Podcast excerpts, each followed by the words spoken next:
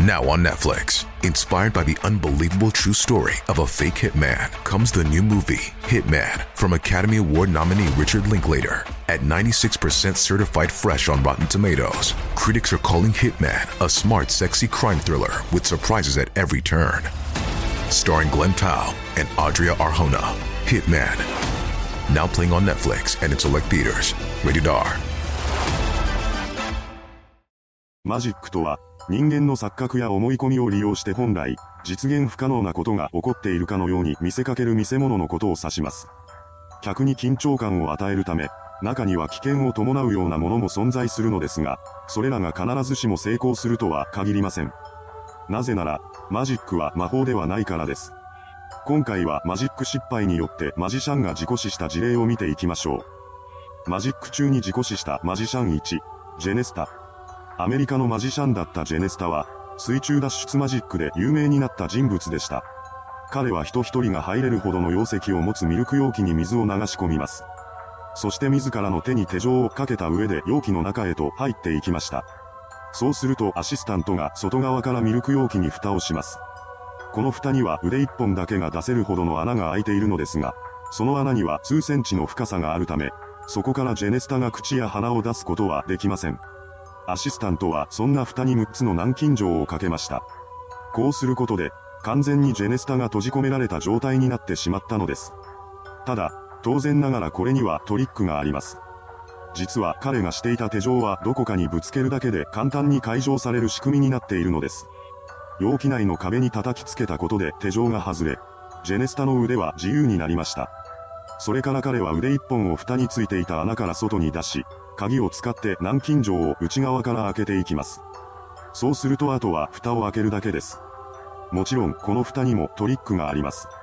外側からしっかりと閉められたかのように見えた蓋ですが、内側から押し上げるだけで簡単に開けられる仕組みになっているのです。6つの南京錠すべてを外したジェネスタは中から蓋を押し上げました。これにて脱出は成功だと安堵した瞬間、彼は逆に絶望の淵へと追いやられることとなります。いつもなら簡単に開くはずの蓋がいくら押してもびくともしないのです。この日、容器に不具合が起こっていることをジェネスタは知りませんでした。当時の不具合について説明するためには、開演前まで時間を遡らなくてはなりません。開演前、会場では着々と準備が進められていました。そして作業員がミルク容器を運び込んできます。その際、作業員は容器の蓋を硬い何かにぶつけてしまいました。金属製だった蓋がこの衝撃で少し凹んでしまったのです。そのままの状態で蓋を閉めると、この凹みが蓋と容器とをしっかり固定してしまいます。当然ながら中からも開けることはできません。そしてそれは本番中に起こってしまったのです。ジェネスタは水で満たされた容器の中で身動きが取れなくなってしまいました。しかし中から助けを求めることはできません。いくら慌てている様子を見せようとも外に出せるのは腕一本だけですし、マジックの演出とも捉えられてしまいます。結局彼は容器から脱出できないまま大量の水を飲んで溺れ死んでしまったのです。マジック中に事故死したマジシャンに、ジェフ・フーター。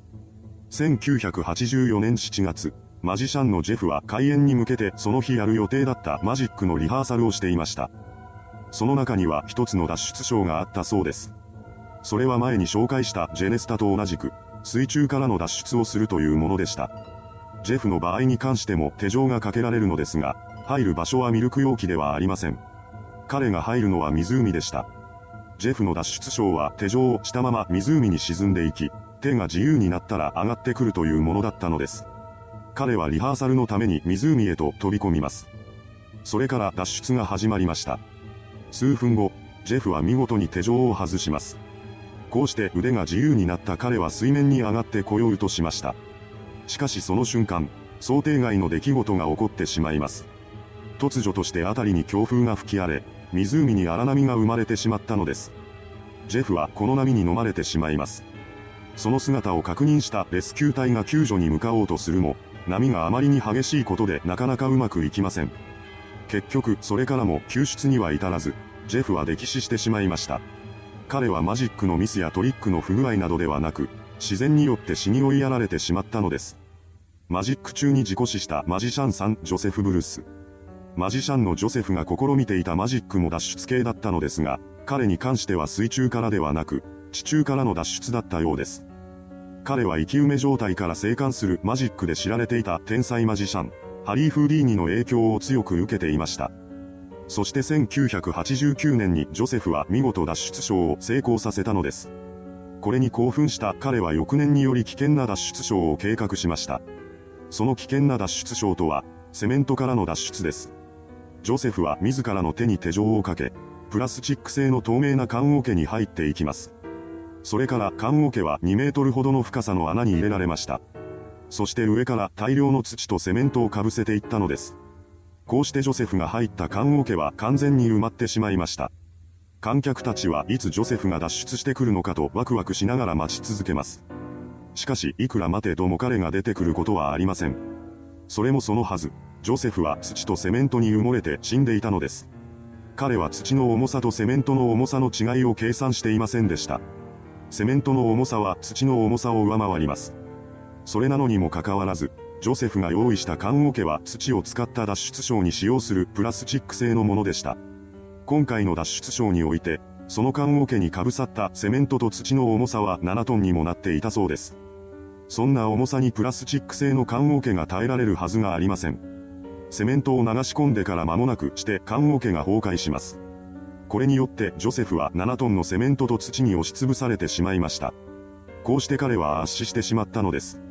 この様子はアメリカのテレビで放映されていました。マジック中に事故死したマジシャン4チャールズ・ローエン。南アフリカのマジシャンだったチャールズは縄抜けの達人として知られていました。そんな彼は体の自由を奪うための衣服である高速衣を着用した上でそこから抜け出すというショーを計画していたようです。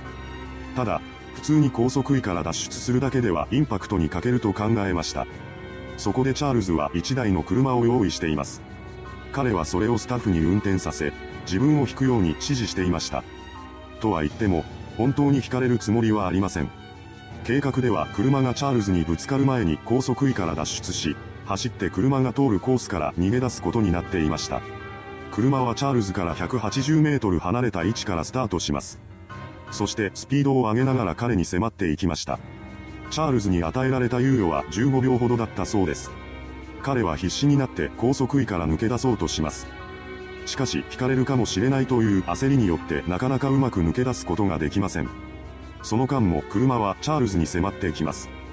結局彼は時間内に高速位を脱ぐことができず、車に引かれてしまいました。これによってチャールズは亡くなってしまったのです。マジック中に事故死したマジシャン5マダム・デリンクシー。デリンクシーは19世紀初頭に夫婦で活動していたポーランド人のマジシャンです。彼女らがするショーの中で最も人気だったのは銃弾キャッチというものでした。それはデリンクシーが射撃部隊に撃たれた弾丸をすべて口でキャッチするというものだったそうです。当然ながら、この時に銃は撃たれていません。実際には音だけが鳴る空砲が用意されています。そしてデリンクシーは客に気づかれないように注意しながら事前に銃弾を口の中へと忍ばせているのです。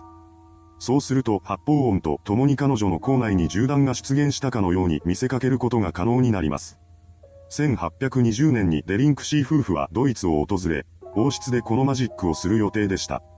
デリンクシーは事前に射撃部隊との間で打ち合わせをし、タイミングを見て銃弾を空砲にすり替えることを伝えていたようです。この時は6人の発射部隊が用意されていたのですが、そのうちの1人が緊張のあまりに誤って実弾を銃に入れてしまいます。そしてそれに気がつかないまま、デリンクシーに向かって発砲してしまったのです。そうして放たれた一発の弾丸は彼女の腹部を撃ち抜きました。これによってデリンクシーは倒れ込みます。最悪なことに、当時の彼女は妊娠していました。そんな中で腹部に弾丸が命中したため、お腹の中の胎児は即死してしまったようです。そして2日後にはデリンクシー本人も息を引き取ってしまいました。驚くべきことに、このマジックにおいては彼女以外にも死者が出ています。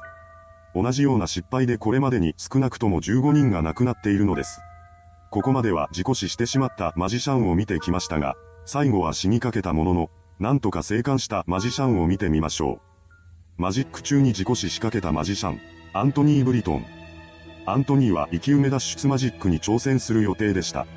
彼は棺桶に入った上で1.8メートルほどの深さがある穴に入れられます。そしてその上から土をかけられてしまいました。それから脱出ショーが始まったわけですが、どれだけ時間が経ってもアントニーが出てくる様子はありません。実はこの時、彼は棺桶の中で酸欠になってしまい、意識を失いかけていました。土に埋められたとなれば、たとえ棺桶にわずかな隙間や小さな穴などがあったとしても空気を確保することができません。そうなると新たな酸素も取り入れることができないため、そのまま酸欠になってしまうのです。